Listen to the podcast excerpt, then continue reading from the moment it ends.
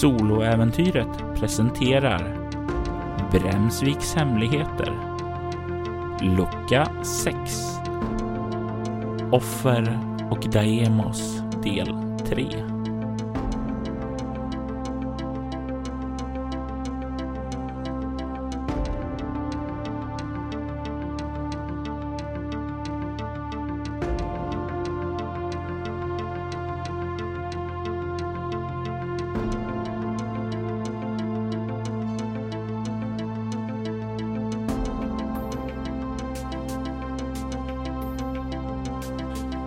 does not change God, but it changes him who prays. Soren Kierkegaard.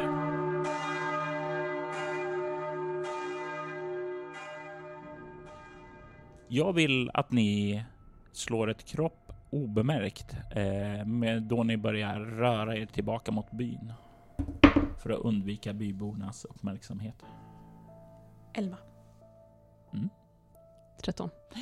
Ni båda har lyckats med ett lätt slag och ni kan i skydd av skogen börja röra er framåt. Jag tror att jag går lite framför dig om du inte tar... Eh, Följ efter, det känns som att Ja. du är ändå den som har mest erfarenhet av sådana saker. Vi går en liten stund. Ja, efter ett tag så säger jag om jag hade vetat att, att du försvann på grund av att eh, du trodde att vi var ute efter er så hade jag nog, då hade jag nog agerat annorlunda än vad jag gjorde. Jag visste att du tyckte att det var jobbigt. Jag försökte ge dig så mycket space jag kunde men jag visste inte att det var så illa som det var. Jag tittar inte på dig när jag säger det utan jag går bara, fortsätter gå. Florence vet nog inte vad hon ska göra med den informationen så utan det, hon har alltså så här, Jordi har ju varit en vän. Men hon är också Faith. Så att eh, det, det är ju svårt liksom. Jag kan ju inte riktigt lita på er. Så jag följer bara tyst efter. Inifrån skogen ska ni se hur eh, folkmassor är på väg norrut ur byn. De går längs den här landsvägen som leder ut ur byn. Ni kan se hur individerna som rör sig utåt ur byn, eh, mestadels män men även en del kvinnor, Eh, bär eh, vildmarkskläder ungefär som de vore jägare, moderna jägare. För de har en del ordentliga bussar och kan även se att en del bär eh, kikare och sådant. Alla har dock inte bussar, En del har knivar och så i bälten, men många bär på käppar eller trästavar. Alltså det tänkte så här, nästan improviserade vapen för att klubba folk med. Men de verkar inte lägga märke till er. Det där ser ju inte bra ut. Kan vi höra någonting eh, om vad de pratar om eller säger? Florence, du hör ju att de pratar och sådant, men du kan ju inte uppfatta mycket utifrån dem. Men eh, du Jordi, som kan svenska, eh, du hör ju att de eh, verkar upprörda. De verkar leta efter två personer. Eh, en man och en kvinna eh, som de ska fånga in. Eh, och de verkar vara på väg till eh, Sashas stuga för att de tror att de är där. Okej, det verkar som att de... Eh, så som jag förstår det letar de efter två personer, en man och en kvinna. De är på väg till någon stuga någonstans här. eh, för de tror att de kommer hitta de här personerna där. Okej, vi vill... Vill vi förhindra dem eller vad? Vi vet ju fortfarande vad vi gör här. Jag tror att det kanske är bäst att vi eh, stannar upp lite. Eh, och Jordi tänker liksom, ska jag följa efter dem eller borde jag bege mig till Sashas stuga eller... oh, jag vet inte vad jag ska göra först. Och du ser hur, eh, hur hon liksom biter sig i underläppen. Och du känner ju igen återigen. Ditt yngre jag skulle ju ha en självklar bild. Hon skulle aldrig tvivla på sig själv. Men återigen nu i det läget du befinner dig så känner du det här tvivlet börjar välla upp och det gör dig att du tvekar och det är en obehaglig känsla. Eh, en obekant känsla som börjar leta sig in allt mer. Jag vill att du slår ett utstrålningsskräckslag. Du får välja själv om det är omskakande, alltså som lätt påverkande, eller om det är ett större obehag som växer sig in och då är det chockartat. Um, jag tänker att det bara är omskakande for now. Mm. Eh, tio. Du kan trycka undan de här obehagskänslorna. Kan se när de liksom rör sig utåt där också, ni spanar in, så kan ni se ett hus i norra delen av byn där det verkar finnas en eh, större garage. Eh, Det står några bilar där utanför också. Men vad som sticker ut allra mest är tvättlinorna som hänger där med kläder, både för män och för kvinnor. Okej. Ehm, ser du där borta? Jag pekar. Ja, perfekt. Kan vi ta oss bort dit utan att någon ser? Vi försöker. Jag börjar, vi smyger vidare i, i skogen. Jag antar att mob, mobben har passerat oss nu. Mobben har passerat förbi där. Ni kan se att det kommer en del eftersläntrare som också Ja, de verkar också röra sig norrut, men de börjar röra sig ut i skogen istället på den sidan. Det verkar som om folket här i byn verkar vara på väg nord eller nordväst. Jag känner att jag också vill ha ett vapen om de har vapen. Så att jag kommer nog vilja försöka hålla utkik efter det. Same. Ja, ni har eh, över fyra eller fyra eller mer eh, i obemärkt, så ni har inga problem att ganska tyst och diskret ta er fram till baksidan av det här huset och det gör ju att ni har rätt eh, bra skydd emot resten av byn då. Så ni kommer fram. Du kan eh, komma fram till tvättlinorna, eh, plocka åt er lite bättre kläder. Vad finns det för någonting? Ja, det är ju som finns ett par ordentliga ja, jeans och den typen av byxor. Eh, det finns också en sån vindjacka som hänger där. Det finns någon eh, klänning, eh, också tänkt en ganska bomullsklänning, eh, ganska anspråkslös, vardaglig, praktisk att ha. Eh, den typen av vardagskläder helt enkelt. Det roliga är att jag tror att i den här, alltså, för Florence vill ju pucka på sig lite andra också i och med att jag har ju, ja, jag tänker att mina kläder sticker ut också, på, fast på ett annat sätt. Så vi kanske båda plockar ganska så bra kläder för Mm. att smälta in, men av olika anledningar. Ja. Mm. Ja. Och ni båda är ju duktiga på det här. Att eh, skapa nya liv, eh, smälta in och sådant. Så det är ganska erfaret. Och ni lägger väl också märke till det båda två. Att det kanske blir någon så här första när man kliver som, ja där ska jag ta. Och sen nästan att ni sträcker er. Det blir ju lite en så här, en bitter eh, påminnelse om att så här, du är ju duktig på det du gör därför att Mm. Alltså vi är ju duktiga på, på att plocka ut de här grejerna av samma anledning. Vi har ju båda tvingats förhålla oss till Faith. Du kanske för att du har valt det, jag för att jag inte har valt det. Mm. Jag tror att om det blir eh, något sånt tillfälle där vi båda sträcker oss efter samma grej så tror jag att jag kanske ger dig den. Florence tar det.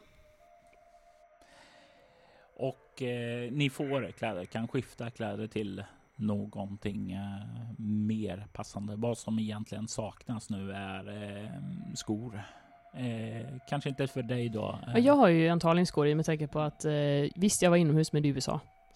Um, Okej, vi, ehm, vi behöver samla mer information innan vi kan bestämma vad vi ska göra. Det, jag tänker att vi kanske behöver ha någon form av, jag, vet inte, vapen. Eh, borta eh, vid eh, garage och sådant så kan du ju se också att där finns det troligtvis möjlighet att hitta verktyg och sådant som skulle kunna fungera som tillhygge. Jag gestikulerar bort dit, lite så frågande till Jordy. Jag nickar. Vi går bort dit. Tror jag med min erfarenhet att det i nuläget skulle gå att så här, Eller tror jag att det är en bra idé att försöka, om vi träffar på någon lokalbefolkning och de ser oss, att ha en story i beredskap och tror jag att det ska funka eller är det bara så här äh, om vi träffar på någon oskadliggör den personen liksom? Eh, vad har du interaktion? Fyra. Du tror att eh, ja, men det här verkar vara vanliga individer. De verkar vara ute efter specifika Mm. personer. De borde inte veta att ni är här. Eh, du tror nog att du skulle kunna snacka dig ur det. Kommer vi fram till garaget?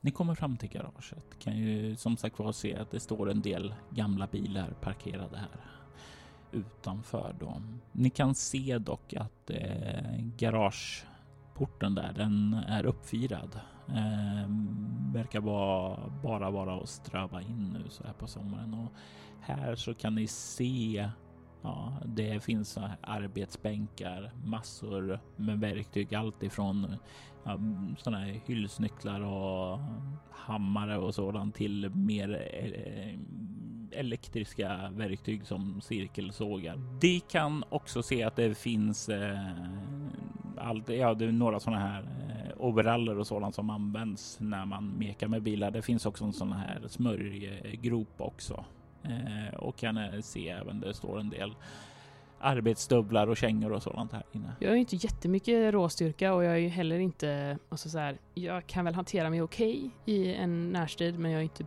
alltså så här, jag är ju uppenbarligen ingen soldat eller någon som är tränad på det sättet. Så jag kommer försöka leta efter något så här, inte för tungt vapen utan kanske lättare stickvapen ungefär som, helst typ kanske en morakniv som jag lätt kan dölja. Men om inte det så en sån här liksom syl.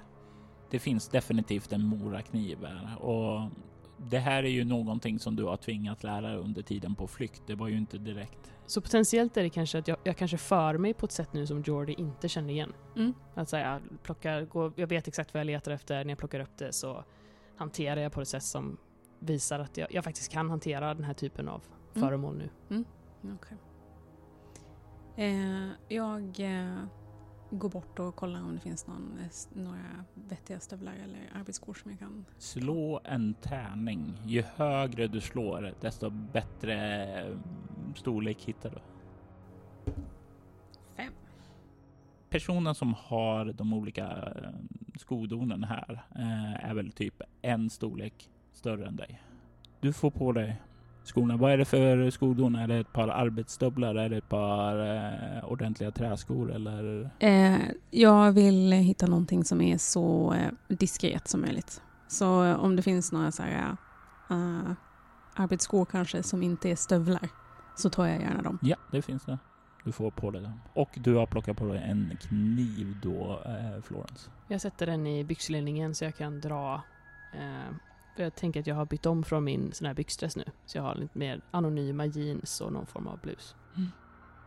Om jag hittar, eh, du sa det fanns hammare och grejer. Mm. Jag tar en sån. Och om det finns någon mer kniv så tar jag den också. Absolut. Det finns många knivar här inne. Så du får det ni behöver. Ni kan här inne också se en dörr som verkar leda in i huset. Eh, eh, Jag går fram till dörren och lägger örat mot och lyssnar. Du kan höra röster från ett barn som säger men, men, men jag vill gå ut och leka. Och du hör en kvinna som säger du får stanna här eh, medans de är ute. Men, men, shh, sitt nu här, teckna och, och var bara lugn. Dina vänner sköter sig, du borde också sköta dig. Okej. Och sen så börjar det tystna. Det verkar åtminstone vara en vuxen där inne och kanske flera barn. Okej. Jag signalerar till dig att det är två personer där inne. Jag nickar. Och sen, eh, jag tänker att vi går ut därifrån. Ni kommer ut på baksidan igen. Det är lite ljusare ute nu. Solen har kommit upp lite högre på himlen. Solen är varm. Det är vackert och skinande. Även om stämningen kanske är mindre vacker med den här lynchmobben som har rört sig bort. Staden känns ödslig. Kan inte höra några ljud direkt inifrån. Det enda som hörs är naturens olika ljud, vindens sus. Vi måste fatta ett beslut nu. Antingen så... Om vi ska förhindra vad nu än som håller på att ske vid Sashas... Eller... Det var Sasha, eller hur? Ja. Sashas stuga så tror jag att vi kanske behöver bege oss dit snart. Eller om vi ska försöka bara ta reda på...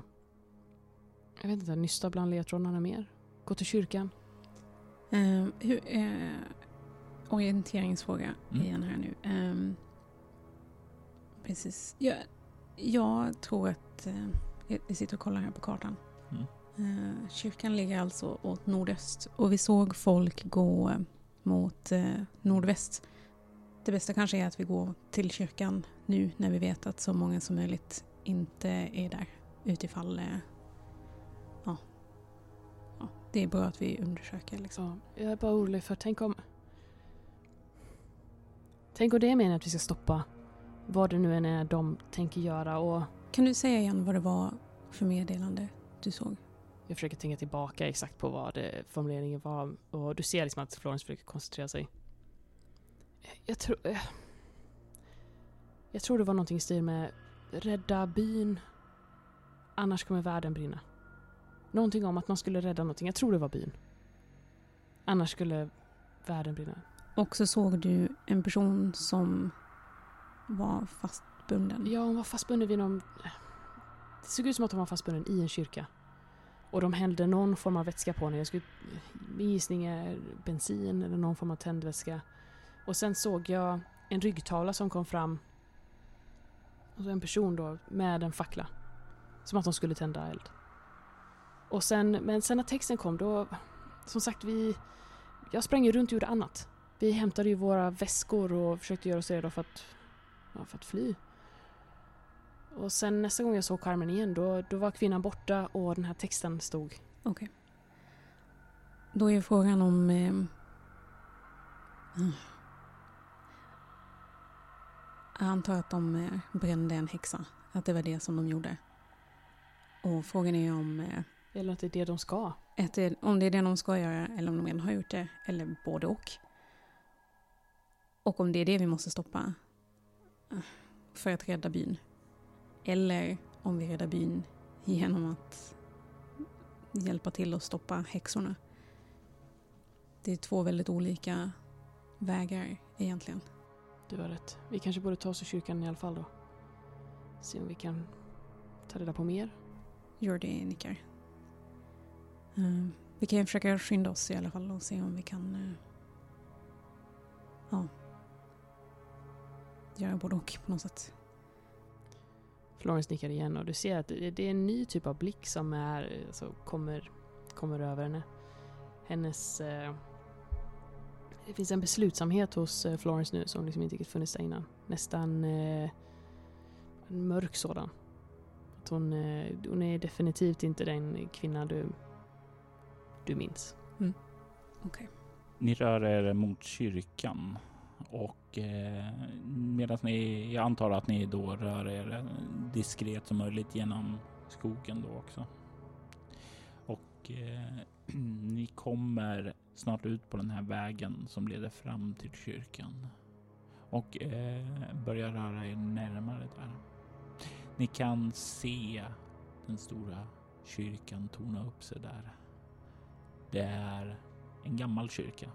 En fin kyrka, även om den ser rätt nedgången ut.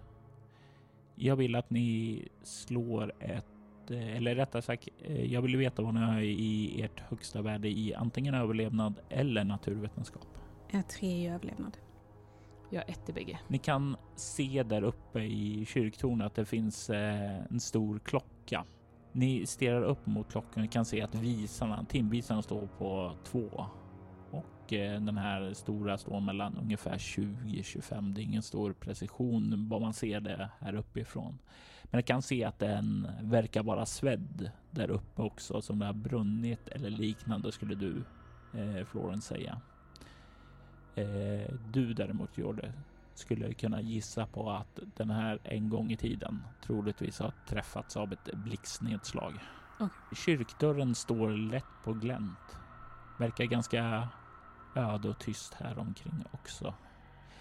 I långt i bakgrunden så kan ni höra eh, röster och sådant, men de verkar på väg bort härifrån. Eh, från, vilket, eh, från vilket håll hör vi rösterna? Eh, nord-nordväst.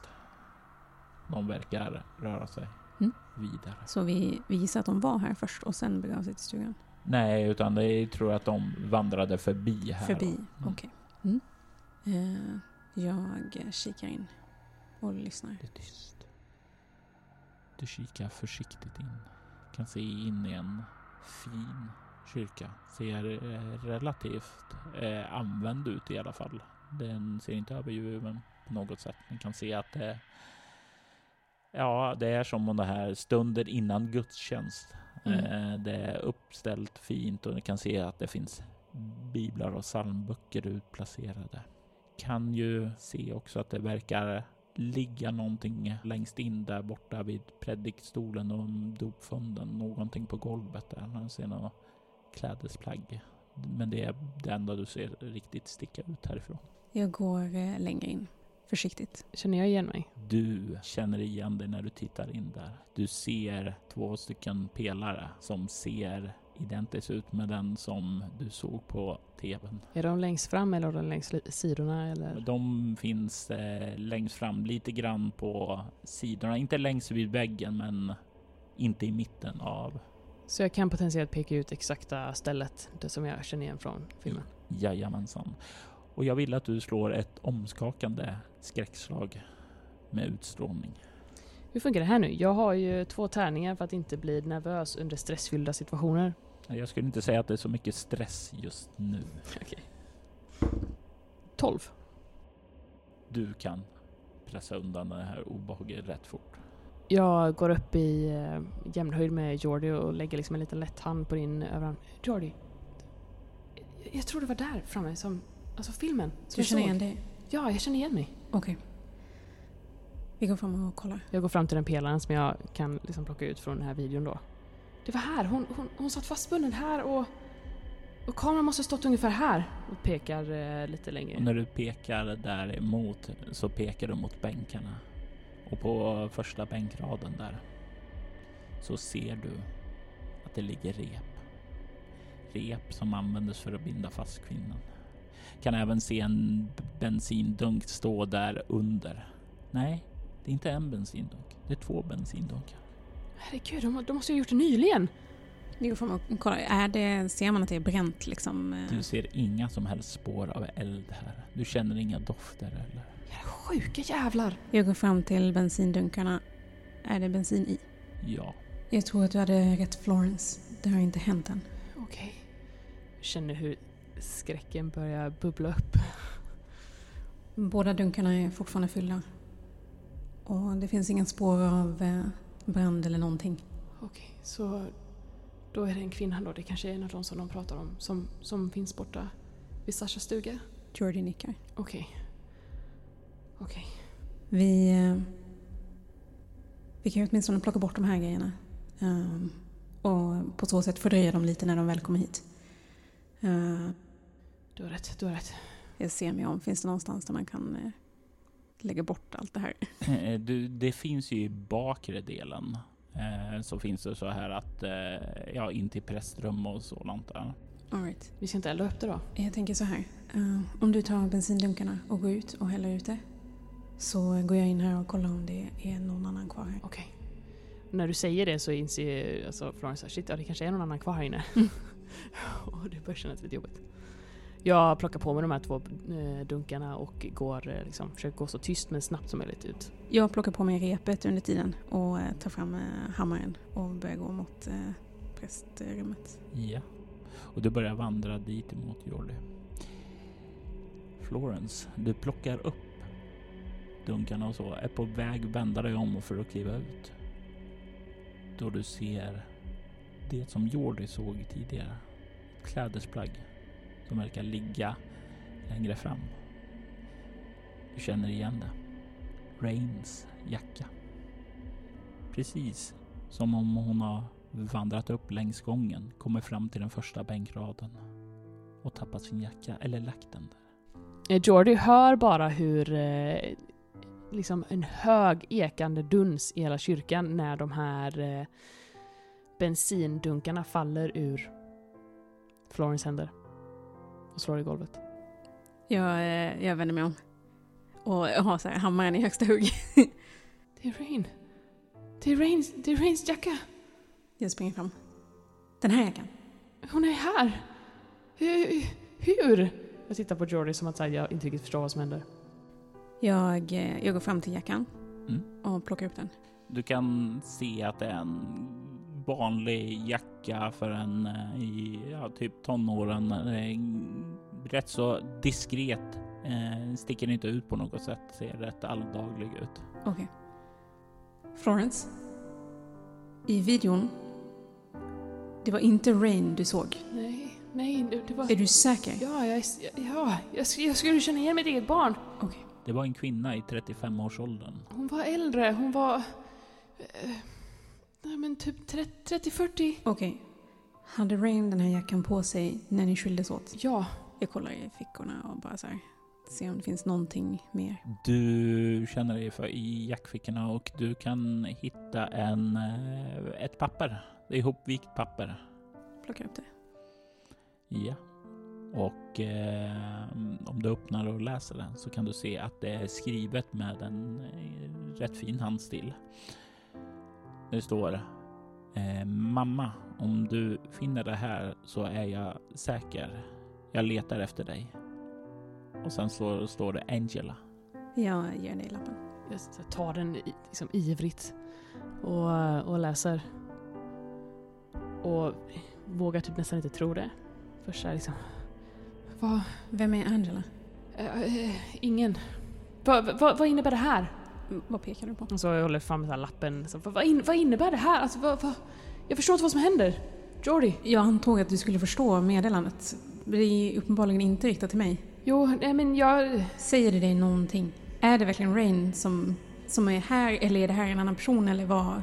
Jag knycklar ihop eh, lappen. Jag vet inte. Moa, eh, du kan få slå ett utstrålning interaktion. Eh, Pernilla, du kan få slå ett utstrålning kameleont. Och Men nu borde jag få två tärningar på grund av den då. du kan få använda din specialisering modersinstinkter. Ja. Kan jag använda min specialisering detaljer? ja. Lägga märke till saker som inte stämmer. En etta. Det båda ju gott Moa. Ja, eh, 15. 16. Ja, det är ju någonting med lappen i alla fall som triggar henne, men exakt vad det eh, kan du inte riktigt eh, sätta fingret på Jordi. Men, eh, men du är säker på att det är Rains jacka i alla fall? Ja. Okej. Ja, vi får anta att, mm, att hon förmodligen är här någonstans då. Men eh, Det finns ju en lynchmobb här. Jag, jag, jag måste hitta mitt barn, Jordi. ta hand om bensinen först. Eh, Jag plockar upp dem igen. Vi vill inte att hon, eh, att hon ska hamna i lynchmobben och de antar att hon är en häxa också. Du ser bara hur Florence blir helt blek. Och hon plockar, jag plockar även upp jackan och så här, typ knyter den lite runt midjan. Jag ville också att du slår ett utstrålningsskräckslag, chockartat. För tänk om de tror att din dotter är en häxa och bränner henne. Eh, men jag slog en etta så det var väl passande. Jag får sju. Du får två skräcknivåer när den här känslan väller över dig efter Jordis varning. Då har jag fyllt upp alla mina allmän. Du knyter jackan runt det och jag vill att ni slår ett kroppsstridsvana. Ett lätt slag. Amen. 10. Det är ett lätt slag. Lyckat. Nio. Ni båda hör plötsligt hur någon börjar skjuta upp kyrkdörren. Men Jordi, du är den som hinner reagera också på det. Vad gör du? Håller Florence i bensindunkarna. Ja. Då tar jag dig i armen och börjar springa längre bak i, i kyrkan så att vi kan gömma oss. Vad gör du Florence när... Ja, jag följer med. Jag funderar också på så här, för i kyrkor brukar det ju, sakristian brukar ju ligga relativt i höjd med eh, alltså podiet. Mm. Ja. Det bör finnas någon dörr där tänker jag. Eh, jag vill att ni då slår ett eh, kropp obemärkt för att röra er ljudlöst. Elva. 13. Och ni ska komma upp i 12. Det gör inte jag. Jordi, du sliter ju med där och eh, börjar röra dig mot sakristian då. Eh, du följer med eh, Florent där och eh, ni börjar komma där och börjar närma er dörren, kommer nästan fram och du, du får upp dörren. Eh, samtidigt som det gnisslar till i kyrkporten så att det liksom det tar ju ett stund att få upp det och ni hör ju det och de börjar röra sig in någonting och just när du kommer fram sakristian och du får upp den och ni är på väg in där så slår Florence in i dörren med en av bensindunkarna. Så det klangar till där och ni kan höra direkt hur porten stannar till. Personen där verkar eh, ja, frysa på platsen, lyssna och ni kommer in i sakristian. Så det verkar inte vara en folkgrupp i alla fall. Nej, Jag eh, håller upp ett eh, finger för, för munnen och till, till Florence. Jag ställer sakta ner de här dunkarna. Jag... Eh, för, ehm, dörren till sakristian är Jag drar igen den så tyst jag kan. Men jag stänger den inte helt. Vad hade du obemärkt? Fem. Du kan utan större problem göra det. går sakta, men eh, bättre sakta och tyst än eh, snabbt och högljutt. Jag tänker mig att ni kan få slå ett kroppsskräckslag. Ett eh, omskakande sådant i, när den här väntan uppstår. Sju. Sju. Ni båda har kontroll över nerverna. Finns det ett fönster i det här rummet? Ja, det finns även en eh, dörr vidare här. Jag eh, drar fram hammaren igen. Och sen så pekar jag till den, på den andra dörren och nickar så att Florence ska förstå att jag vill att hon ska gå dit och kolla om den går att öppna. Jag smyger bort dit och känner på dörren. Bara, du hade fyra i obemärkt. Ja. Du känner på dörren du känner att den är nästan så här att den verkar fungera och gå upp med använda, men inte används mycket. Och du är inte helt säker på att eh, du kan öppna den utan att det låter. Om du vill försöka öppna den så kommer jag kräva ett svårt slag med kropp obemärkt. Jag gestikulerar till Jordi och pekar mot eh, gångjärnen och så här gör ett eh, gest för att så här, det potentiellt kan låta. Jordi nickar. Uh, och hon står också kvar vid den första dörren och liksom står beredd med hammaren utifall det kommer in någon. Du kan höra försiktiga fotsteg som börjar röra sig inåt. Det är inte en person. Det är två stycken. Jag eh, visar Florence att det är två personer där utanför. Jag plockar fram kniven. Eh, jag undrar eh, om dörren till sakristian där vi befinner oss nu öppnas inåt eller utåt. Den öppnas för dig utåt. Hur ser det ut? Kan man liksom... Jag tror nog att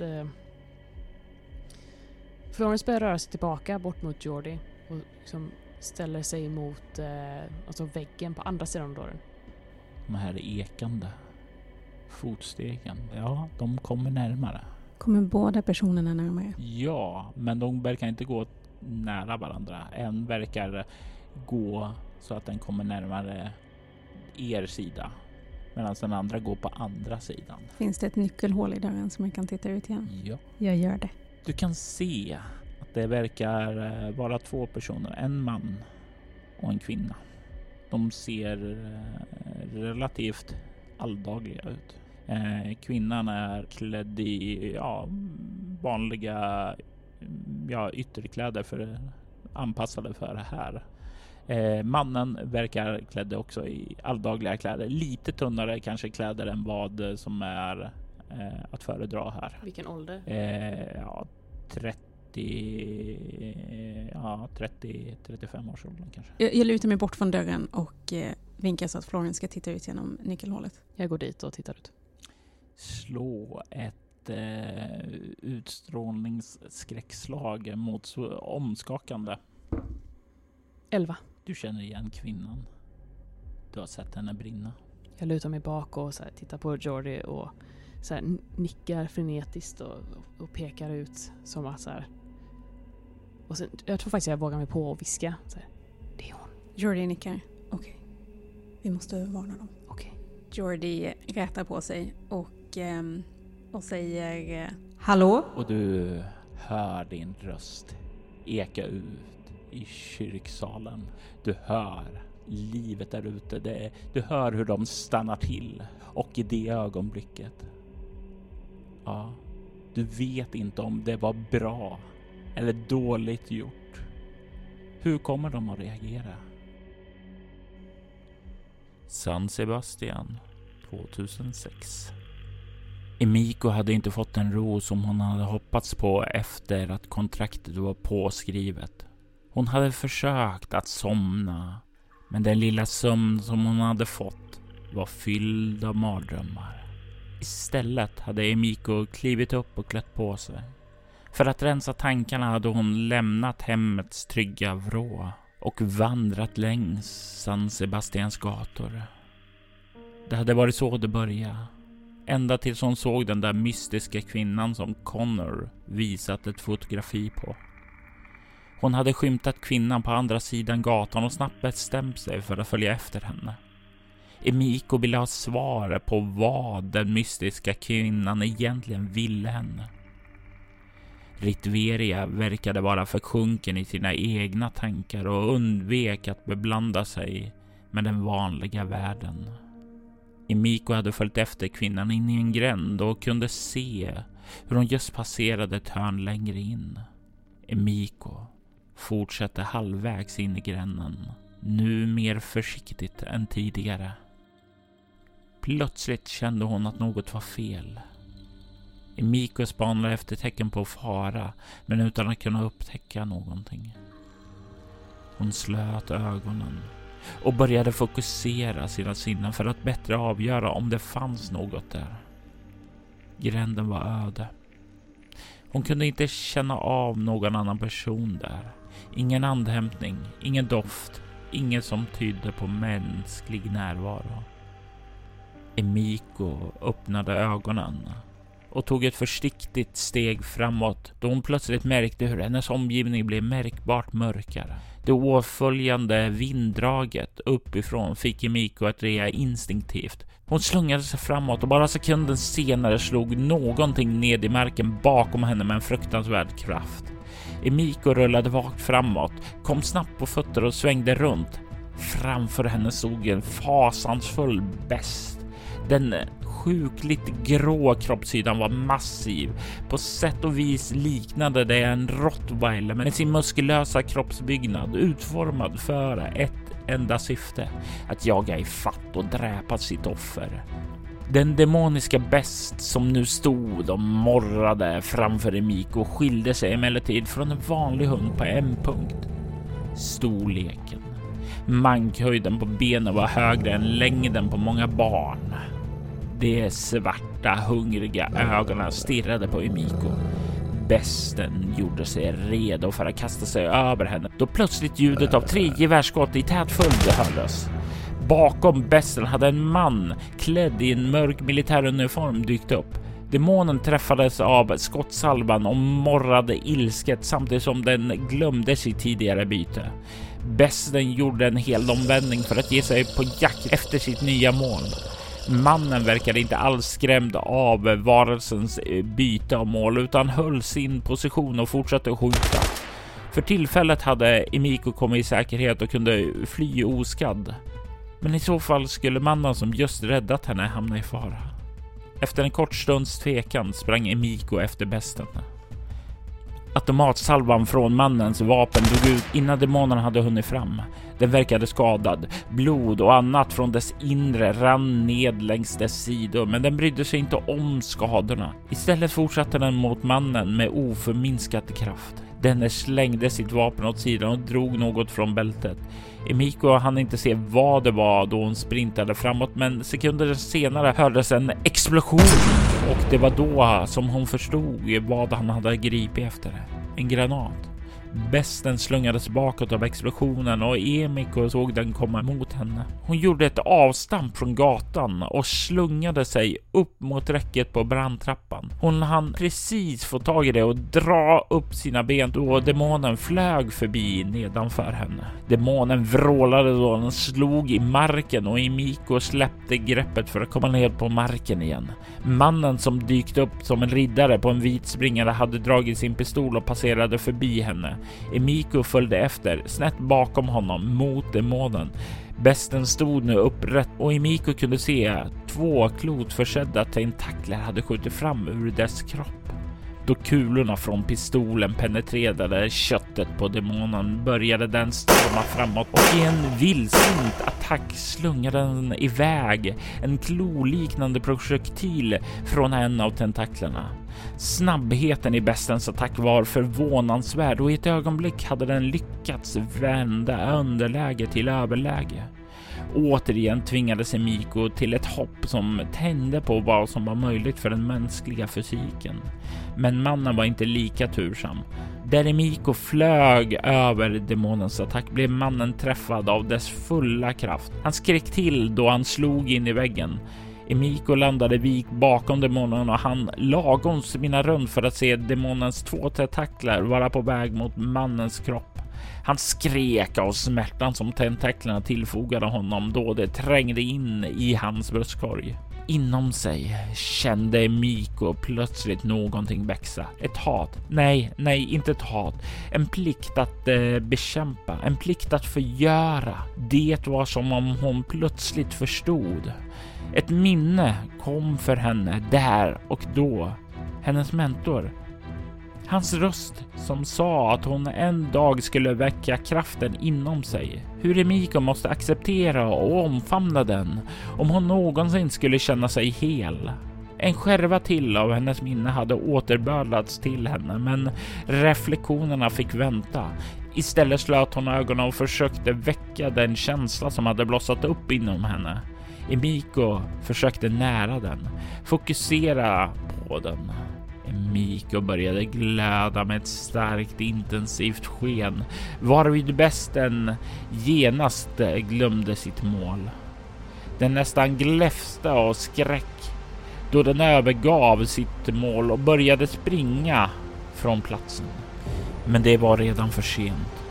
Det intensiva skenet svepte ned längs gränden och slöt sig tätt kring den hundlika besten för att i nästa sekund förvandla den till en rykande aska. Sakta dog ljuset från Emiko ut. De var i säkerhet. Emiko öppnade långsamt ögonen. Hon var ensam med en man som försökte rädda henne, men som i slutändan själv blivit räddad. Emiko gick fram till mannen och böjde sig ned över honom. Hur mår du? Mannen tittade upp mot henne och nickar. Jag överlever. Han sträckte fram sin hand mot Emiko. Juda. Hon tog hans hand och presenterade sig. Juda var på väg att resa sig upp, men Emiko lade handen på hans axel och pressade varsamt ned honom igen. Sitt still. Jag måste se över dina sår. Varelsen skadade dig rätt rejält. Lucifers hundar. Juda spottade åt sidan. Emiko drog undan uniformsjackan och kunde se en skottsäker väst dold därunder. Den verkade ha erbjudit lite skydd mot mästens tentakler i alla fall. Vi måste få av dig västen. Emiko hjälpte honom att få av jackan efter han gett henne sitt godkännande. Emiko lyfte sedan av den skottsäkra västen från kroppen. Trots att Emiko inte var utbildad läkare hade hon inga problem att se att såren var allvarliga. Vi, vi borde få dig till en läkare. Om det inte är en direkt order min ängel så, så slipper jag helst. Kan du stoppa blödningen så klarar jag mig. Jag har haft värre skador. Judas tonläge visade på att han redan hade bestämt sig.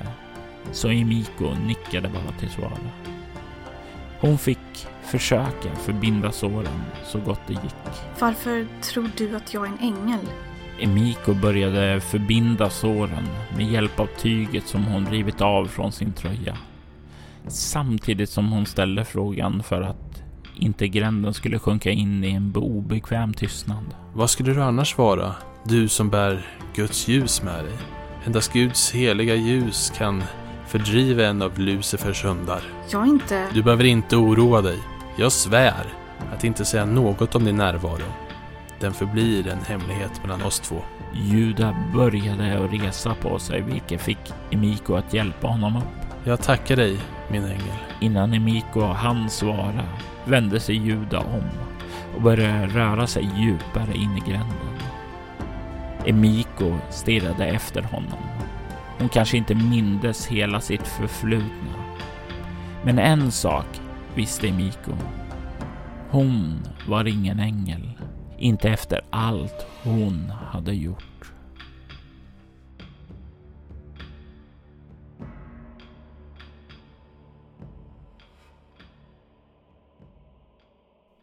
Stämningen är tryckande.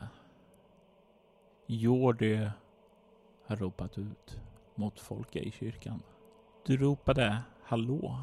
Det är ju en distinktionsfråga här jag vill veta från dig. Ropar du hallå eller hello? Eh, jag ropar hallå. Nej, nej! Jag ropar hello. På engelska? Jag gör det. Ja.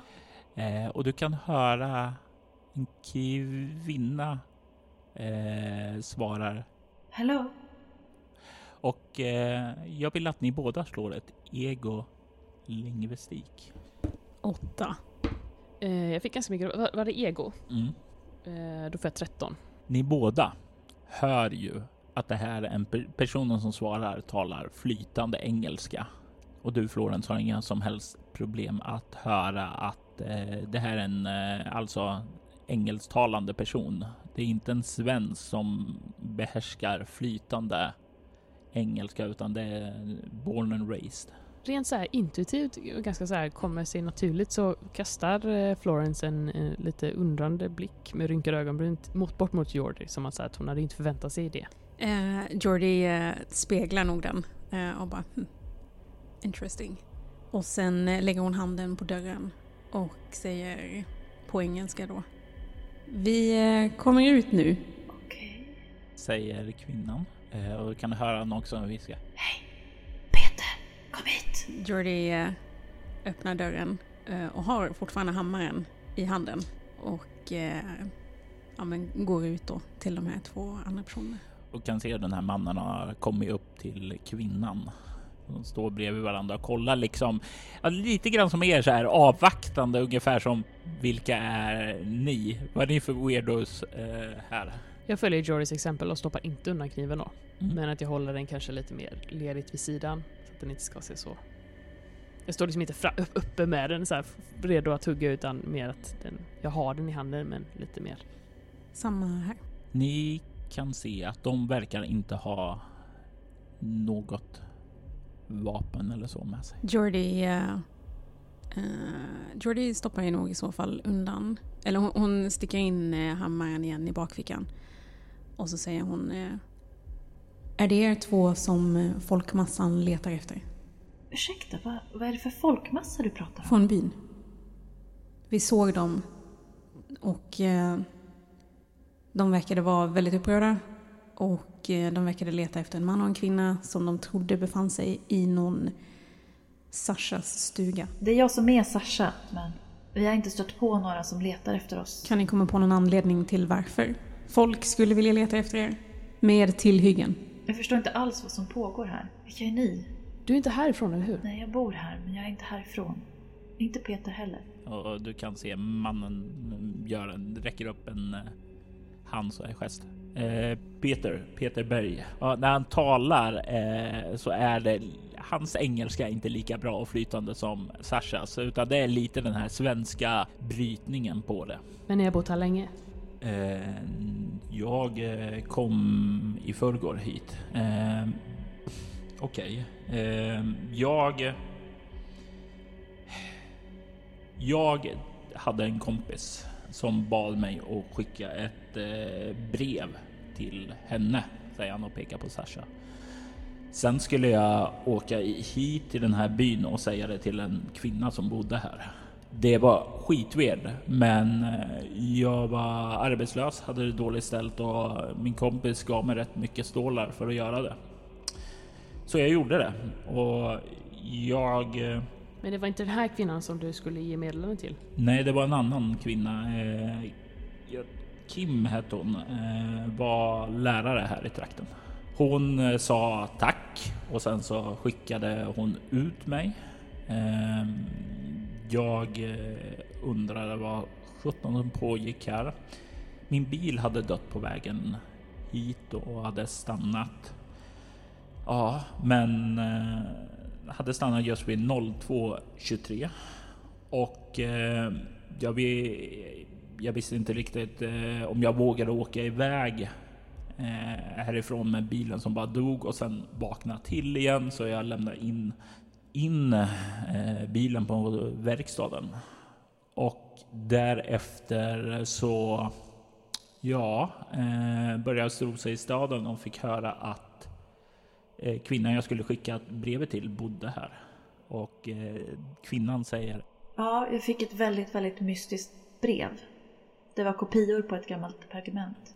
Men du har bott här längre? Ja, jag har bott här i flera år. Jag arbetar som översättare. Och konsult rörande symbolik och annan etnologisk typ av forskning. Ha, säger Jordy. Vi, när hon säger det så utbyter nog Florence och Jordy en blick. Det här pergamentet fick jag skickat till mig och det verkar inte sammanhängande på något sätt. Det handlar om en gammal aztekisk gudinna som hade namnet Ritviera. Det var bara det att det inte fanns någon sån gudinna bland aztekerna. Det stämmer inte med deras namnkultur och pergamentet som var på latin, som ja, men utifrån språket att döma skrevs på 1500-talet av en spanjor. Troligen en conquistador. Det är så mycket som inte stämmer med allt det här. Ja, vad ville de att du skulle göra med den här texten? Ingenting! Jag fick bara den här texten om Ritvera skickad till mig. Utan instruktioner, utan förklaring, utan Och anledning. du är säker på att hon heter Ritvere? Säger eh, Florence och tittar på Jordy. Jag är säker på det. Det är inte första gången jag stöter på namnet. Hennes namn finns inristat på stenarna i Stonehenge och på statyerna nere på Påsköarna. Det här är ett namn som har förekommit på flera olika kultplatser runt om i världen. Utifrån vad jag kan dra mig till minnes brukar det också finnas en symbol knuten till Ritvera. Ett solöga.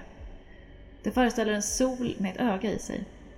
Det finns flera olika variationer på det här ögat utifrån olika kulturella kontexter men Ja, nej, jag får inte ihop det. För mig är det ett fascinerande pussel. Men jag vet inte varför jag fått det här skickat till mig. Jag vet inte varför Peter fick det här uppdraget. Men berätta nu om boken. Eh, först, eh, Har, har, har ni sett en liten, har ni sett en ung tjej? Ungefär så här hög, eh, lite mörkare hår. Nej, inte vad jag har sett. Men jag har inte varit inne så mycket i byn på sistone. Du kan se hur Peter skakar på huvudet och säger nej eller kanske. Vad? Och han tar så här ett steg tillbaka och alltså jag, jag vågar inte svära på det. Det var en eh, tjej ungefär i den åldern vid eh, skolan eh, när jag var där och lämnade meddelandet. Och när Eh, var det här? Det var, kan det ha varit, två dagar sedan. En och en halv. Eh, Jordy tittar frågande på Florence. Florence ser väldigt förvirrad ut. Och, och, och du såg inte vart hon gick? Nej, jag tänkte inte på det då. Hon stod och pratade med de andra ungarna där.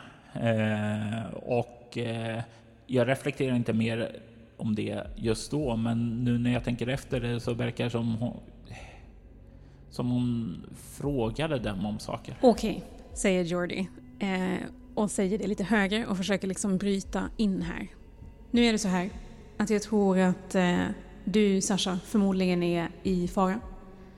Jag skulle jättegärna vilja höra mer om den här boken som ni nämner. Men eh, jag tror att eh, människorna här i byn kommer begå någon typ av våldsdåd snart. Och jag tror att det kommer involvera er. Och mitt förslag är att vi beger oss härifrån nu.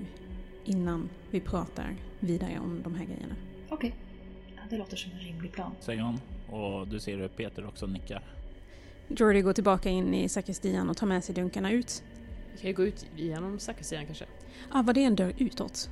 Ja, jag tolkar det som det. För sakristian brukar ju oftast ha en dörr Okej. ut. Då går vi ut därigenom. Och du tr- försöker trycka upp den. Du känner att det var en rätt bra idé att inte försöka öppna den för det l- låter rejält. Tänk att han svällt upp lite där och inte blir använt och det knakar till lite och du får trycka till med en del kraft för att få upp den. Och ni kommer ut på baksidan av kyrkan. Jag ser till att inte stänga den hela vägen då. När vi går ut. Sen alltså om vi skulle behöva nyttja den igen, tänker jag. Kan se ut också över en gammal skogskyrkogård där bakom. Okej. Följer de andra två efter oss? Ja, Ehm, ska vi hälla ut eh, bensinen? Det låter bra. Vi häller väl bara ut den så fort vi kan egentligen. Och eh, häller ut dem bortanför kyrkogården i skogen. Ja. Ja, ni häller ut dem och eh, står nu bortanför och eh, vad är er plan? Ni har ju fört med dem utifrån kyrkan. Gömmer dunkarna kanske också. Ja, det kan vi göra. Hittar lite gradris eller någonting och försöker... Mm. Med, medans, medans Florence gör det så vänder sig Jordy till Sasha och Peter. Ehm, Okej. Ni har alltså någon typ av dokument som behandlar Tiveria samt en bok. Har ni med er de här grejerna? Jag har med mig kopior av pergamentet, men inte boken tyvärr. Jag läste den på biblioteket men jag glömde den. Och Peter sa att då han började leta efter den så var den borta. Eh, säger hon och kollar på Peter. Eh, det, boken eh, läste jag i hemmet eh, där jag övernattade eh, hos eh, bilmekanikern Fabian. Okay. Det som jag läste om den här häxan då eh, var att eh, hon har synts till här i trakten eh, för ganska exakt ja, 100 år sedan. 1899 så var det ett blixtnedslag här i kyrkan och klockan stannade på eh, noll, ja, vid 02.23 eh, och det var en gammal, eh, vad hette han, Herneus, en gammal luffare som hade eh, försökte, ja, han berättade att eh, han hörde skrik inifrån kyrkan och när han kom in dit så fann han hela byn mördad. Och han eh, såg någon märklig kvinna, någon, ja, hennes hy var sjuklig och eh, hennes ögon lös. Och han försökte berätta det här för eh, ja, bylingen då. Och de trodde ju inte på honom. De låste ju in honom och straffade honom för morden då. Men eh, i den här boken Mytos krockor i Bremsvik så stod det, ja, stod den här berättelsen. Då. På vilket sätt har det här att göra med Ritveria? Eh, han sa att den här häxan, eh, att hon hette Ritveria. Jag vet inte om eh, ni redan känner till det här, men det finns en eh, seriemördare i modern tid som kallar sig för Ritveria och som är känd för att ha någon typ av hudsjukdom. Fuck. Det här låter inte bra alls. Säger Sasha. Om den här seriemördaren är en aztekisk gudinna. Vad, vad, vad var det för meddelande du skulle ge till den här Kim? Jag skulle säga att jag skickat brev och Sasha borde ha det nu. Utifrån vad jag har hört från Peter och det som ni säger nu, att de vill oss något ont, så låter det som att de har lockat hit Peter. Jag har ingen, ingen som helst aning om varför de skulle vilja göra mig eller Peter något ont. Det som vi hörde tidigare var att eh, någon vecka letade efter någon, någon häxa. Någonting. Uh, jag, jag, eh, när, jag, när jag säger de här sakerna så vill jag studera Sasha om typ hennes, eh, ja, hennes reaktioner på saker som vi säger. Jag, eh, jag bestämmer mig för det och sen så fortsätter jag med att säga eh, jag vet inte hur eh, mycket ni har exponerats för övernaturliga ting och händelser. Peter bara, okej, okay, var kom det där ifrån? Eh, kan slå ett utstrålning kameleont för att se Sashas eh, reaktion på det. Du ska komma upp i eh, 16. 15, fuck. Du får liten känsla av att det här är en kvin kvinna som är van att eh, stabil, rationell och sådant. Eh, inte så mycket känsloyttringar utåt. Eh, du får en känsla av att hon eh, hon avfärdar inte informationen utan det är mer en sån här person. Okej, okay, eh, hon har nog inte upplevt något, men hon tar in information, sorterar in det i olika fack och sedan så processas det. Hon avfärdar det inte. Hur brukar jag vanligen hantera folk som är helt eh, liksom, nya med övernaturlig, övernaturligheter? Alltså när jag annars i mitt jobb stöter på den typen av människor. Det hade ju du, du hade ju mer i början av din karriär. Eh, sedan när du avancerade till chef så då var det ju mest agenter och sådant du agerade med och så. Eh, annars så Nej, inte så, så mycket på sistone då. Men... Hur, hur, brukar man liksom... Eh, ja, vad brukar man behöva? Så här, psykologerna, vad brukar de säga? eh, psykologerna inom Fate är ju främst utbildade för att ta hand om krisoffer, alltså bearbeta de som har varit med om traumatiska upplevelser. Det var ju till exempel så Greg eh, kom till Castle för att han hade massa problem som han hade fått eh, fått uppleva och inte riktigt kunde hantera.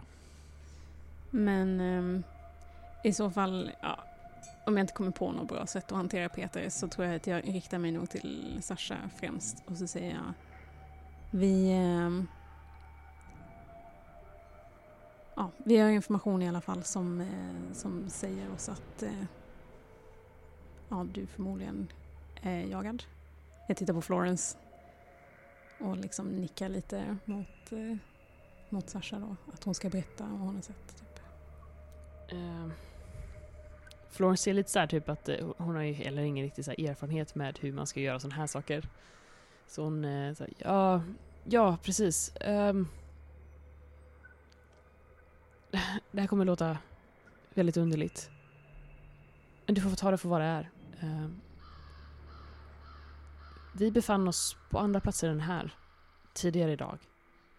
Um, och sen så, eh, jag befann mig i USA.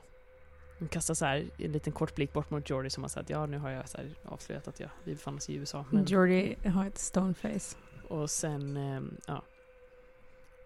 Så jag befann mig i USA och eh, någonting eh, började spelas på min, på min TV. Och då var det en video från den här kyrkan. Jag gestikulerar bakom kyrkan. Där eh, du var bunden till en pelare. Och de eh, hällde bensin över dig. Och var... Ja, jag, jag tittade inte på hela men det... Jag fick intrycket att någon... Eh, att de tällde eld på dig. Och det åtföljdes av ett meddelande att vi eh, att vi behövde rädda byn, annars skulle världen brinna. Och sen transporterades vi hit. Jag vill veta vad, om ni har två eller mer i kameleont. Ja. Ja. Ni båda kan se när du beskriver att du har sett Sasha sådär bunden och bränd. Eh, hur eh, Peter så är lite instinktivt och tröstande lägger sin hand mot hennes arm då, ungefär som om han ska ge henne tröst. Och ni kan båda se att eh, hon verkar känna av det och känna sig lite tröstad av det. Det verkar som de har fått någon bond här i alla fall under sin tid.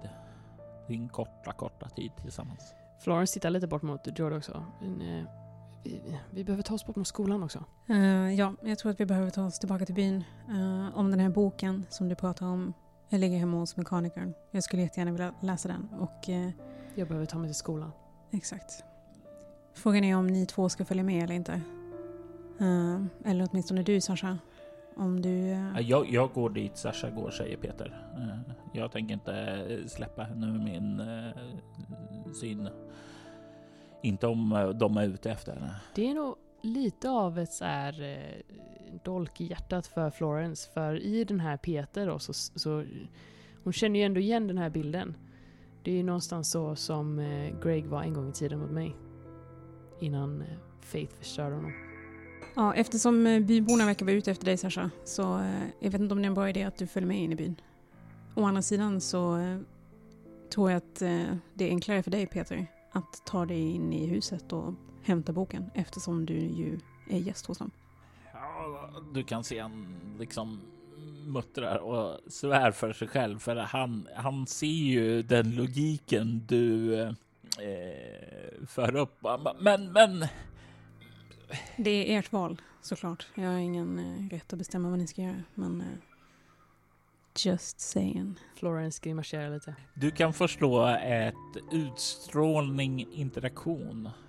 Ett eh, jag skulle säga eh, svårt slag för han vill inte riktigt överge Sasha. 15 igen. Okej, okej. Ja, ja, ja. Är du... Är du säker på att... Peter, jag klarar mig. Eh, okej, okej. Ja, ja. Eh... Finns det någonstans där du kan, eh, dit du kan gå, Sasha, där du tänker att ingen... De inte kan hitta dig? Um, mm. Jag rör mig djupare in i skogen. Det finns en liten kärn där jag brukar tänka och reflektera. Vet andra om att du brukar spendera tid på den här platsen? Nej, jag bor visserligen här, men jag bor uppe på berget där borta. Men jag är mer av en enstörning. De enda jag egentligen har någon kontakt med är gamle Harry och bibliotekarien Maria. Jag pekar in mot eh, alltså så här, skogen. Eh, eh, kan du peka ut en riktning så att vi kan Så att vi kan hitta dig sen. Ja. Följ den här stigen dit. Och sen så ger en liten så här beskrivning. Ja, men följ den, sväng vid det stora trädet, passera förbi den stora stenen. Alltså en hyfsat enkel vägbeskrivning där. Alla ni som har överlevnad två eller mer har inga som helst problem att komma ihåg den. Jag har ett då. Du, du skulle säkerligen kunna hitta dit under lugna omständigheter. Skulle det vara stress och panik så skulle det troligtvis vara lite svårare. Jordi vänder sig till eh, eh, Sasha innan de skiljs åt och säger Jag rekommenderar att du tar en omväg dit. Eftersom det nu är folk som är ute efter dig. Hon nickar. Jag måste komma levande härifrån så att jag kan gräva djupare i det här. Vi får se om jag kan få tag i min gamla mentor, professor Ford. Det känns som om de här grejerna du har kommit med... Ah, Gud, det är så många pusselbitar. Jag behöver förstå. Jordi nickar långsamt. Känner hon igen det namnet, professor Ford? Du kan få slå ett ego humaniora. Eh, Svårt slag. 15. Professor Jeremiah Ford är en eh, erkänd eh, professor. Han har gjort många sådana här expeditioner ner till Sydamerika, lett utgrävningar, gjort fynd. Eh, han har hållit undervisningar och sådant. Han kommer från England eh, eller Storbritannien men eh, har spenderat hela sitt vuxna liv i USA och arbetar där på ett, ett universitet. Har Faith arbetat med honom? Tidigare? Nej, utan eh, han är fristående. Visst, någon kanske har konsulterat honom något, men inte i någon officiell kapacitet. Känner du på professor Ford? Ja, han utbildade mig. Intressant. Förhoppningsvis kan vi prata mer om det sen. Hon nickar, Men se till att röra på er nu. säger hon och sen så vänder hon sig om och eh, är på väg att gå då Peter tar tag i hennes hand och liksom hon vänder sig om och han går fram till henne, böjer sig fram och ger henne en kyss och sedan kramar om henne. De håller varandra ett tag och sen så är hon den första som släpper taget om honom och nickar åt honom och sen så börjar hon gå vidare.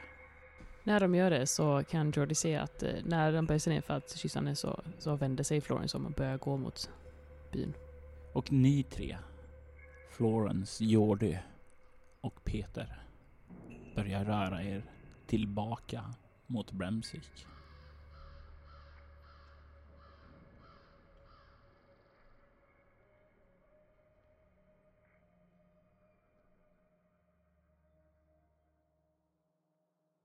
Angela, du väcks av en hand som rör försiktigt vid din axel. Mm. Jag slår upp ögonen. Du kan se att det blivit lite mindre ljus utanför. Som om det har förflutit ett antal timmar. Jenny står vid sängens sida och håller ett finger framför sin mun i en gest åt dig att vara tyst. Vart? Hon gör en gest åt dig att följa med henne och gå bort till fönstret. Jag smyger upp och tassar efter. Du kan se två män som kommer gående söderifrån längs vägen. Men de verkar inte gå in i byn utan verkar vika av från vägen och gå runt den. Du kan se en kille som är lite kortare och som är av rundare format men verkar både glad och trevlig. Bredvid honom går en klassisk snygg kille. Tänk dig den här handsome guy-typen från alla collegefilmer. De verkar gå och snacka med varandra just nu. Inte kolla åt ert håll. De två verkar snacka, men de gör det inte på engelska. Mm, ja, men ni är ju i Frankrike tänkte ju du, så det måste ju definitivt eh, vara franska de talar då uppenbarligen. Det låter som franska i alla fall. Du talar ju italienska, så jag tänker mig att du har lite koll på de närbesläktade språken. Du kanske, du kan väl kanske känna igen eh, lite uttryck, ungefär som en svensk kan känna igen norska. Grannländerna. Fast ändå inte de populära resmålen-länderna. Precis, killarna verkar gå vidare samtidigt som de börjar vika av från vägen för att undvika byn. Går de liksom som att de är så avslappnade kompisar eller som att de patrullerar? Som om de vore kompisar. Mhm. Men de verkar väldigt noga med att inte gå in i byn. Ska jag följa efter dem? Ja, alltså de verkar ju... Det är ju inte som att vi har mycket annat att gå på. Jag har inte sett något medan du vilade. Jag kollade runt i huset medan du sov. Men jag hittade ingenting som indikerade någonting modernt. Det senaste spåret av något år jag hittade var 1999.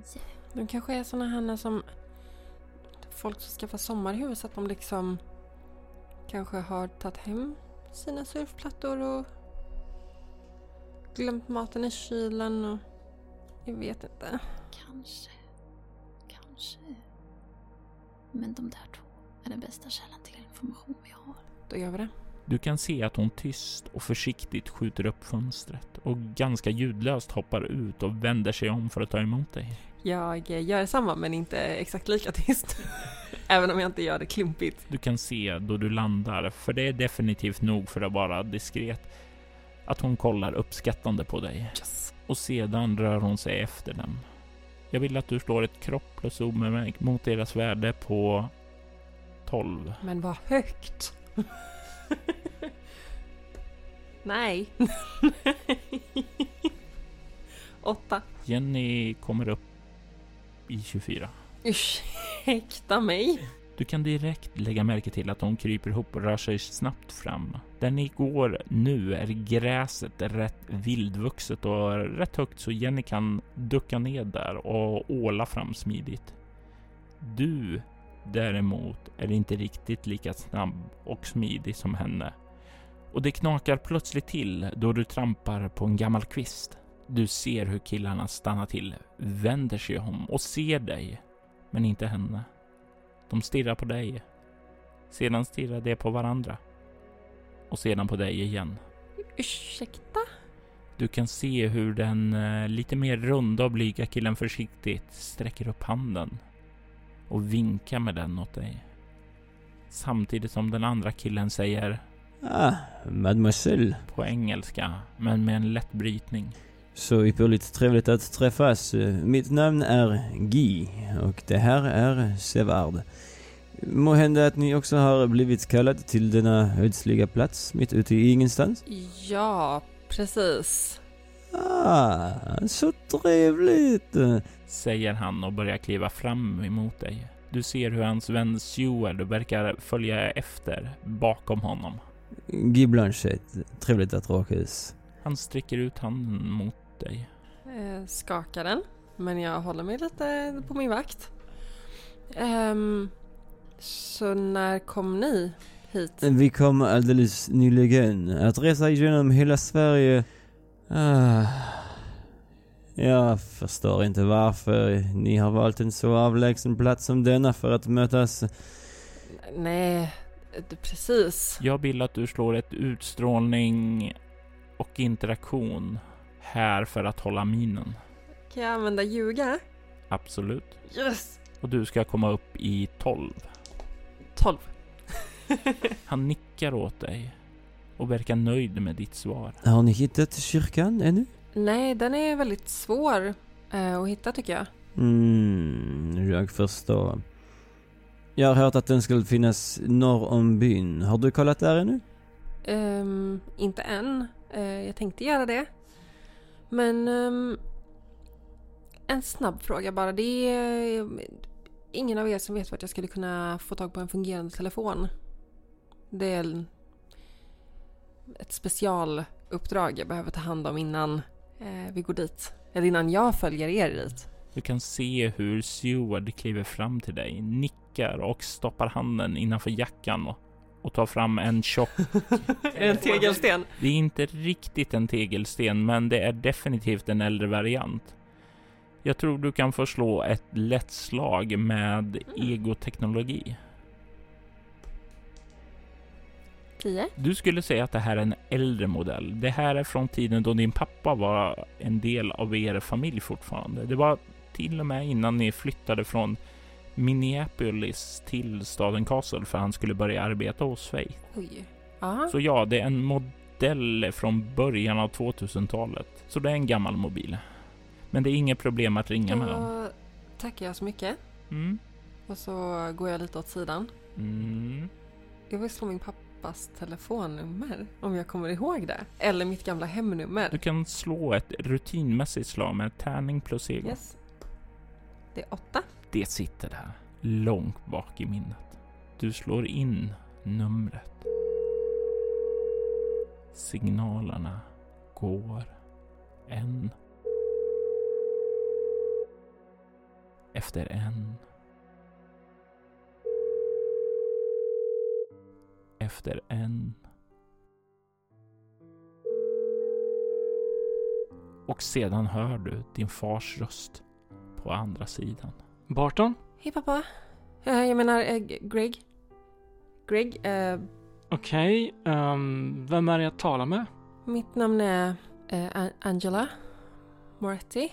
Um, Okej. Jag befinner mig just nu i Sverige och jag skulle behöva ehm, din hjälp att ta mig härifrån.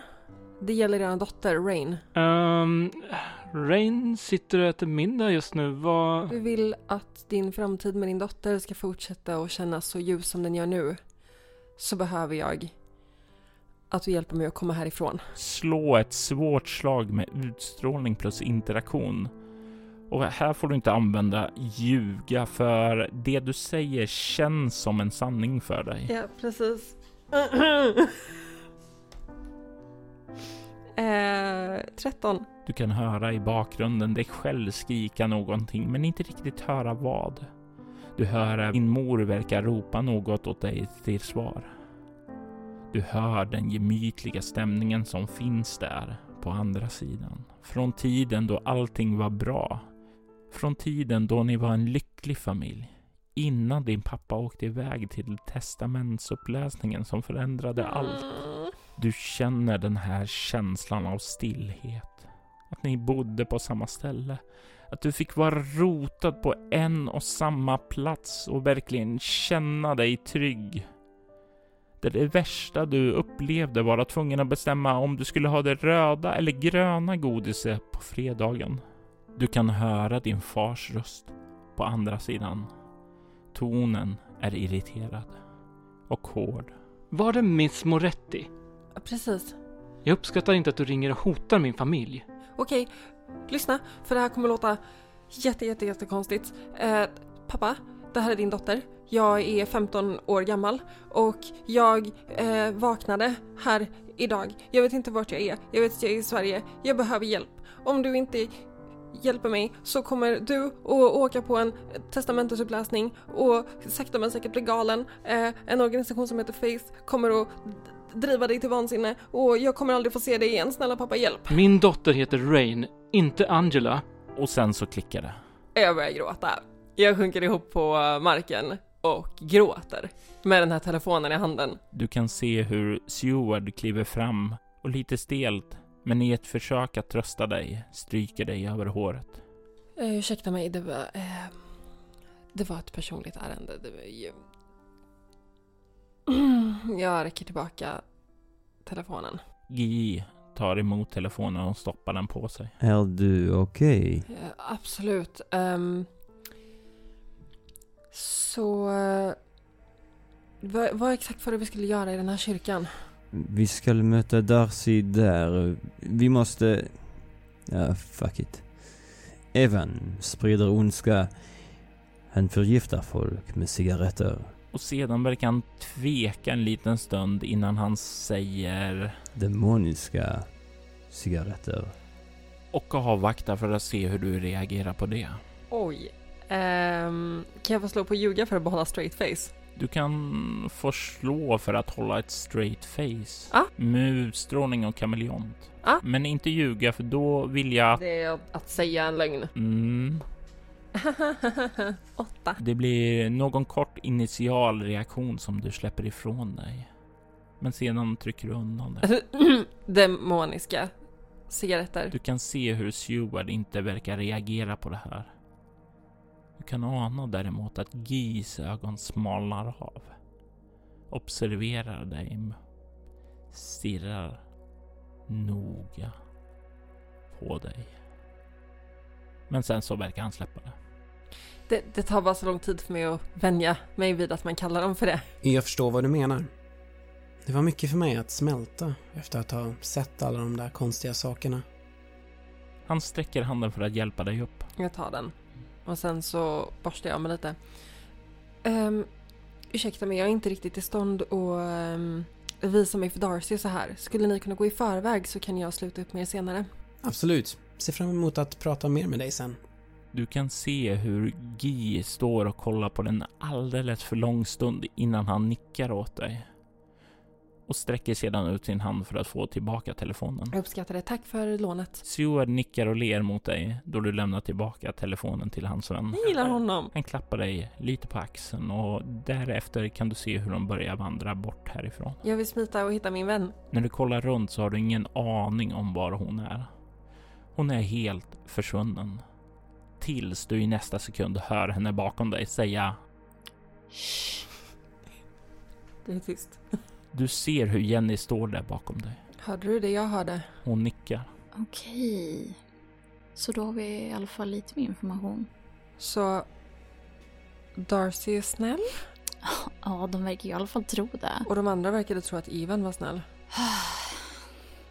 Jaha, så det innebär att vi befinner oss mellan två fraktioner av något slag. Vi har inte någon aning om vilka de är eller vad de står för. Och vi vet inte hur vi hamnade här och vi vet inte hur vi tar oss härifrån. Och förresten. Vi befinner oss 1999. Jag vet det för jag ringde min pappa på hans gamla telefonnummer och han svarade och jag hörde mig själv i bakgrunden när jag var liten. Ah, men gud. Mitt jävla huvud gör så ont. Mitt också. Okej. Ja, det är ju något vi måste hantera. Men vi får lägga in ditt fack för senare då. Vad gör vi nu? Vi har ju de där tjejerna att interagera med. Men den där Jussi verkar ju helt tokig. Henne har jag ingen lust att träffa igen. Nej, inte jag heller. Hon Caroline verkade vara den enda vettiga men vet ju inte om hon är sån på riktigt eller om hon bara låtsades. Din kommentar verkar slå an en sträng hos Jenny. Hon börjar tala nästan agiterat om hur väldigt, väldigt få människor visar sitt sanna jag och att det finns väldigt få människor som går att lita på. Hon säger att det är därför som hon alltid tvingas leva på flykt. Men, men där verkar hon stanna till. Hon kollar på dig och det är som om hon blickar in i en spegel. Hon suckar lite och sen så ler hon matt mot dig. Samtidigt som hon säger att, hon inte behöver säga någonting till dig om hur det livet är. Hon säger att eh, det ser ut som om du har levt samma typ av liv som henne. Finns det något annat sätt att leva? Om det finns det har jag aldrig... Eller jo, en liten tid. När då? Jag var tio kanske. Tio, tolv. Då levde jag ett normalt liv. Några år innan. Och sedan verkar hon tystna. Du kan slå ett lätt slag med utstrålning kameleont. Tio. Du får en känsla av att det är någonting som hon känner skuld för. Någonting som är jobbigt att tänka på. Något som hon är djupt ångerfull för. Jag vill lite försiktigt lägga en hand på hennes axel. Om vi nu har skickats tillbaka i tiden så kanske det fortfarande finns en chans för oss att rätta till de grejerna som har gjort oss så här. Det finns så mycket jag skulle vilja göra annorlunda i så fall.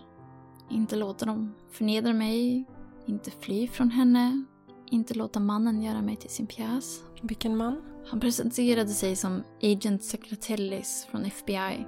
Han sa att han jagade en kvinnlig seriemördare som hette Litveria. Och att hon var ute efter mig.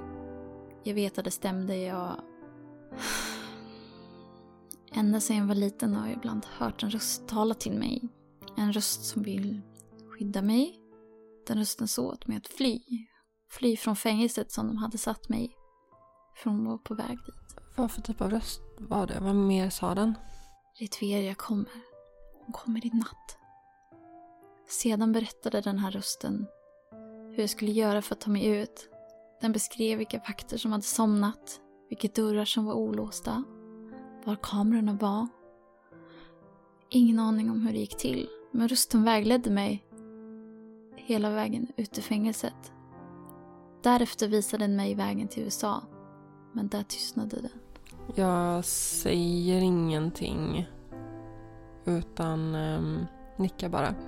Jag vet inte varför den här Ritveria jagar mig. Jag vet inte varför Sakratellis tror att jag är någon slags nyckel till att fånga henne. Men sedan han började använda mig som bete så har jag inte haft mycket till frihet. Det var därför jag befann mig på en busstation när jag somnade. Innan jag kom hit. Jag förstår. Jag är väldigt ledsen för din skull. Det känns, det känns bra att få lätta mitt hjärta. Jag har inte haft någon att prata med så här på jag vet inte hur länge.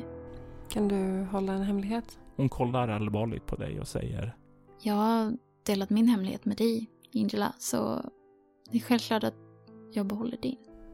Jag har också hört en röst, eller drömt om en man kanske.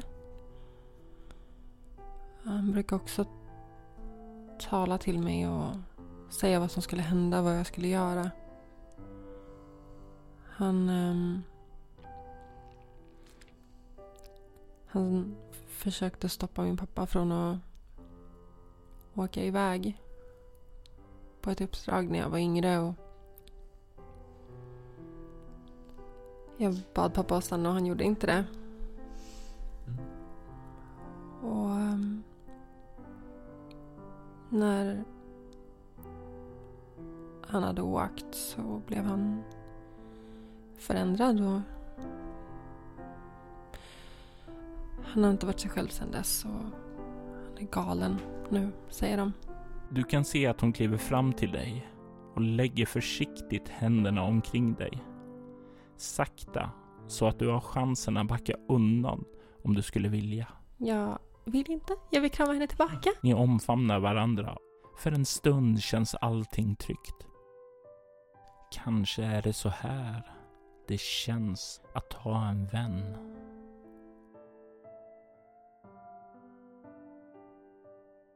Offer och Daemos skrevs av Robert Jonsson till rollspelet Bortom och han stod även för redigering och ljudläggning av avsnittet. Spelledaren i detta avsnitt var Robert Jonsson och det som spelade var Liv Vistisen Rörby som Angela Moretti och Rain Barton. Pernilla Sparhult som Jordi Chase och Moa Fritjofsson som Florence Barton och Mirella Moretti. Övriga röster gjordes av Anna-Karin Lindner, Sasha Mitchell, Frida Fransén, Jenny Dedannan, Hjalmar Nordén, Guy Blanchet, Mattias Fredriksson, Suard Durand, Louise Sjöberg, Emiko Nakajima, Joen Ström Helleberg, Juda Aldahak och Gustav Rutgård som Greg Barton. Bremsviks hemligheters vignettmusik gjordes av Marcus Linder. Övrig musik i detta avsnitt gjordes av Metatron Omega, Flowers for Body Snatchers, Lisa Listby, Adrian von Ziegler, Dahlia Steer, Andreas Lundström och Shrine. Banden Metatron Omega, Flowers for Body Snatcher, Lisa Listwy, Dahlia Tear och Shrine hittar du hos skivbolaget Cryo Chamber där du även finner många andra spännande band. Spana in dem. Länkar hittar du i avsnittsbeskrivningen. Mer information om rollspelet Bortom hittar du på bortom.nu och mylingspel.se. Följ gärna soloäventyret på Instagram och Twitter under namnet Spela Bortom eller på Facebook som Soloäventyret. Tack för att du har lyssnat.